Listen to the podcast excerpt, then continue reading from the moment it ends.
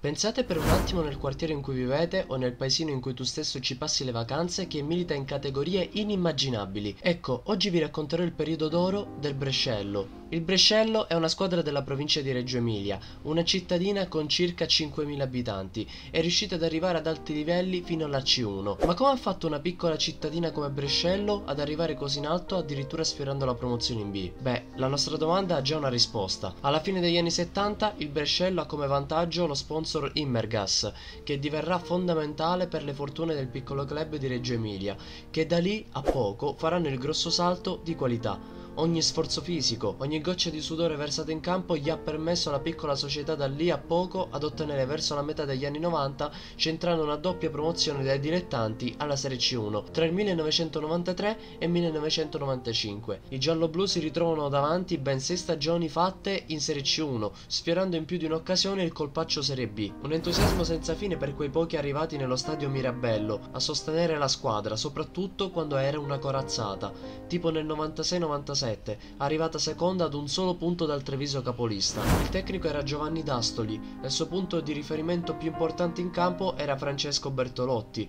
E come non ricordare l'ultima annata brillante del Brescello dove con grande rinnovamento di staff tecnico e rosa riesce a raggiungere la finale playoff posizionandosi quinta in classifica? Il playoff venne poi successivamente perso solo a causa del piazzamento in classifica, perché in Serie B ci andrà il Cittadella, che durante la stagione regolare si piazzerà terzo. Poi sappiamo la retrocessione dell'anno dopo dopo e il conseguente declino che ha avuto questa squadra, ma se c'è una partita iconica che resterà nella storia di questo piccolo club è la partita pareggiata allo stadio Giglio contro la Juventus. L'annata era quella 97-98, si disputa il sedicesimo di finale d'andata di Coppa Italia, proprio a Reggio Emilia. I padroni di casa non hanno nulla da perdere e affrontano la Juventus come meglio può. Al 42esimo Franzini regala il vantaggio del Brescello contro la Juventus di Del Piero e Edgar Davids, un gol che scalda il cuore dei tifosi brescellesi che sono giunti addirittura più di quanto la capienza dello stadio potesse gestire. Al 56esimo del secondo tempo invece Conte pareggia i conti. Il Brescello si difende nel miglior modo possibile e riesce nell'intento di portare a casa un pari storico. Davide batte Golia dal punto di vista della storia e per certi versi anche per la partita, che equivale come una vittoria per i calciatori giallo-blu. Tra quei giocatori che militavano in quel periodo d'oro c'erano Simone Inzaghi, Riccardo Zampagna e Dario Morello.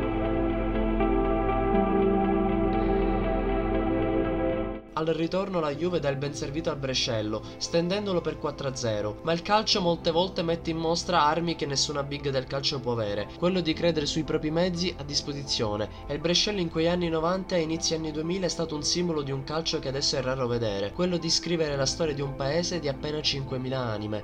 Addirittura per due stagioni i gialloblu disputarono anche il derby contro la Reggiana, guadagnandosi gli applausi ed il rispetto dei cugini Granata. Dei valori incredibili quelli del Brescello, una società nata per stupire e per dare spettacolo anche a controclub blasonati. Per come sono nati, sono ritornati nelle zone in cui tutto ha dato inizio al loro exploit, con la speranza di ritrovarlo un domani a riaffrontare le big del calcio e con un sistema calcio che mette in condizione anche le piccole di dire la loro nel movimento calcistico.